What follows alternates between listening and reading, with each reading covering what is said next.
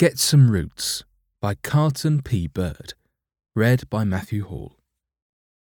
Carlton P. Byrd, DMin, is a speaker director of Breath of Life Television Ministries and senior pastor, Oakwood University Church, Huntsville, Alabama, United States.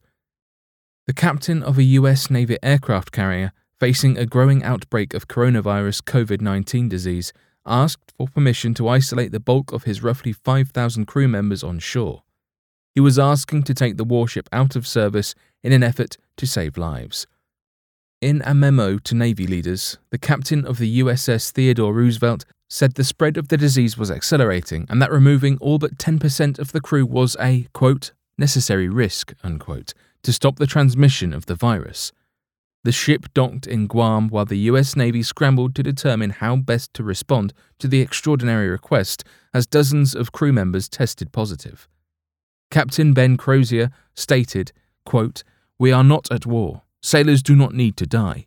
If we do not act now, we are failing to properly take care of our most trusted asset, our sailors. I agree. We must take care of our sailors and soldiers, even though they recognize that grief and death accompany their job description. A songwriter said, quote, We are soldiers in the army. We have to fight although we have to cry. We have to hold up the blood-stained banner. We've got to hold it up until we die. I agree. Sailors should not die needlessly, even though the apostles say, quote, It is appointed unto men once to die, but after this the judgment. Hebrews chapter 9, verse 27. But I disagree with the statement that says we are not at war. Coronavirus or no coronavirus, we are in a war. We were in a war before the disease, and we will be in a war after the disease. The question is are we prepared for war? Are we prepared for trial? Are we prepared for tribulation? Spring up. In each of the synoptic Gospels, Matthew 13, Mark 4, and Luke 8, we find the parable of the sower. A parable is a simple story whose primary purpose is to teach a truth. Any time the same story appears three times in Scripture, it must be of great significance. When Jesus teaches by a parable, his main purpose is to hold up a mirror by which we can see the truth. In the parable of the sower, Jesus teaches truth by examining how four types of listeners received God's word. Jesus says that a sower goes out to sow or plant seed. The sower wants the seed to spring up and give him a great harvest. As he plants the seed, he throws it on the ground, and the seed falls on four different types of soil. In soil type number one, the farmer tosses seed on the ground, but the birds just come by and snatch the seed up. In soil type number two, the farmer casts seeds across rocky soil. While the seeds sprout, the hot sun soon causes the plants to shrivel away. In soil type number three, the farmer scatters seed on soil among thorns but the thorns spring up and choke out the young plants. In soil type number four, the farmer throws seed on good soil, and when the seed falls, it grows, develops, and produces a great harvest.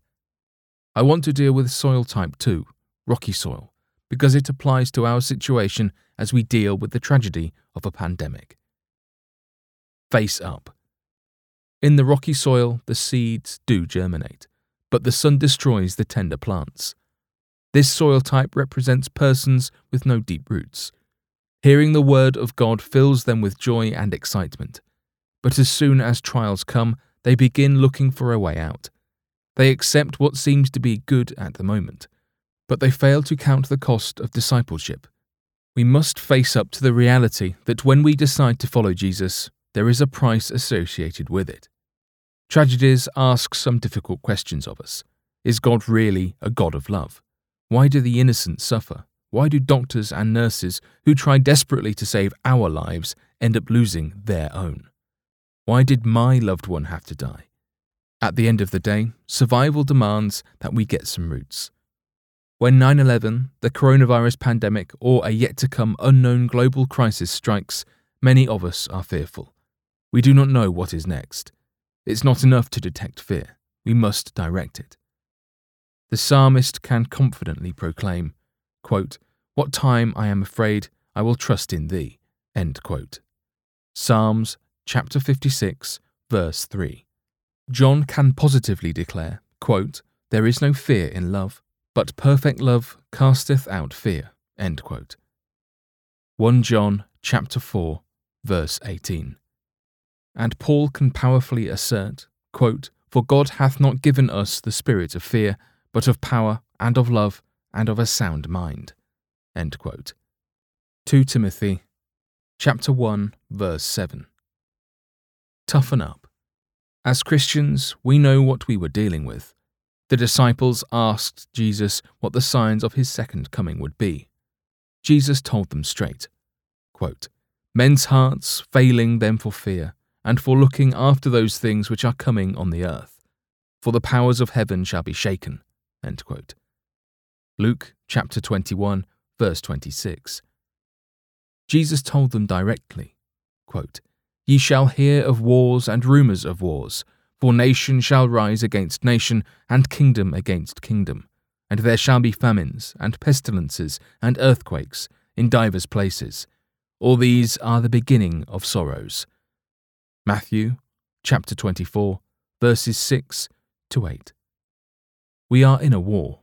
We're approaching the heat of the battle. Jesus is soon to come. Why is coronavirus here? It's a pestilence. Now is not the time for us to get weak. This is what we've been preaching about.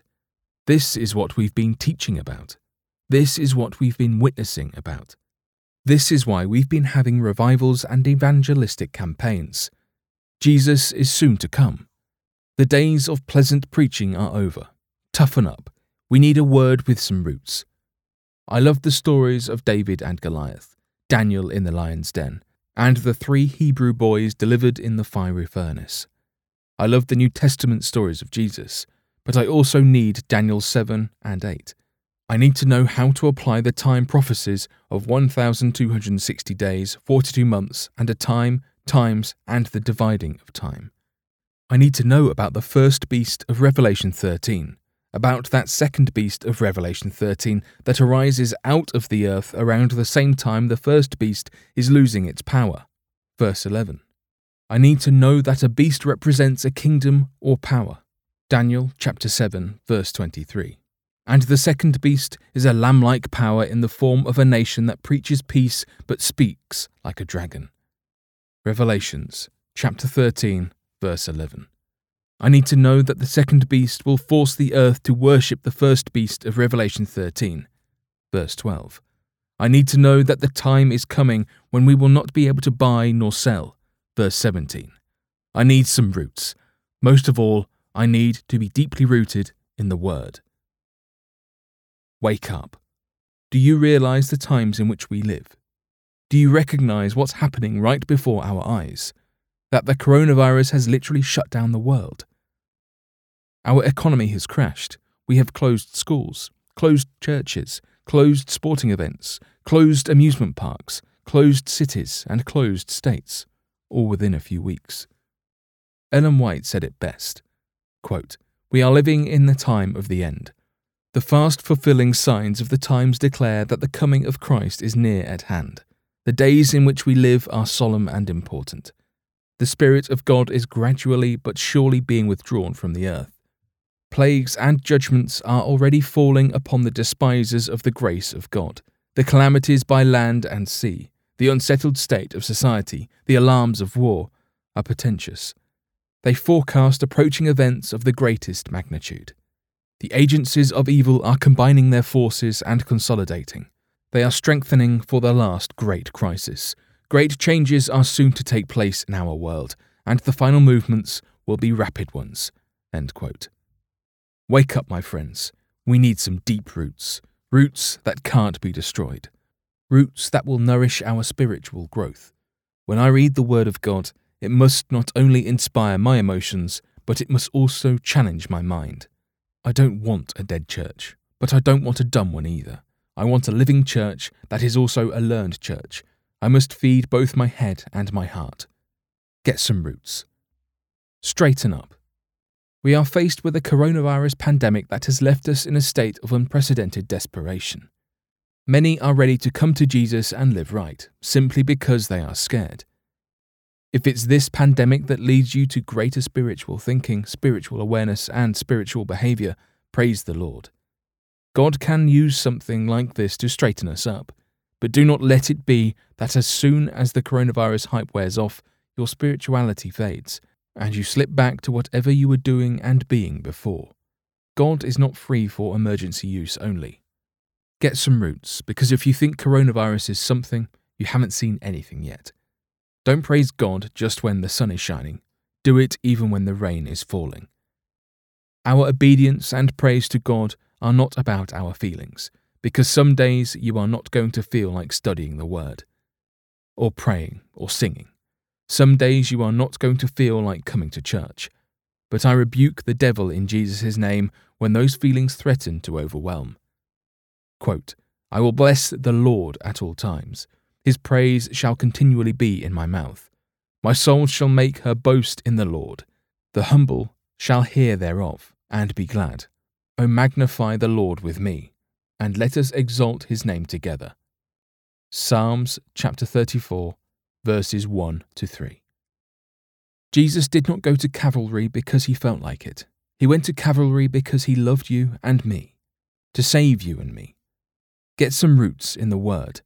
Coronavirus is here, but God said, quote, Fear thou not, for I am with thee.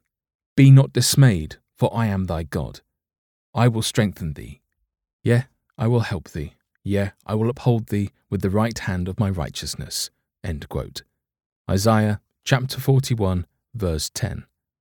One songwriter said, quote, My hope is built on nothing less than Jesus' blood and righteousness. He said, quote, When all around my soul gives way, he then is all my hope and stay. On Christ, the solid rock, I stand, all other ground is sinking sand. Get some roots. For bibliographical and biblical references on this article and for much more content for pastors and church leaders, please visit ministrymagazine.org.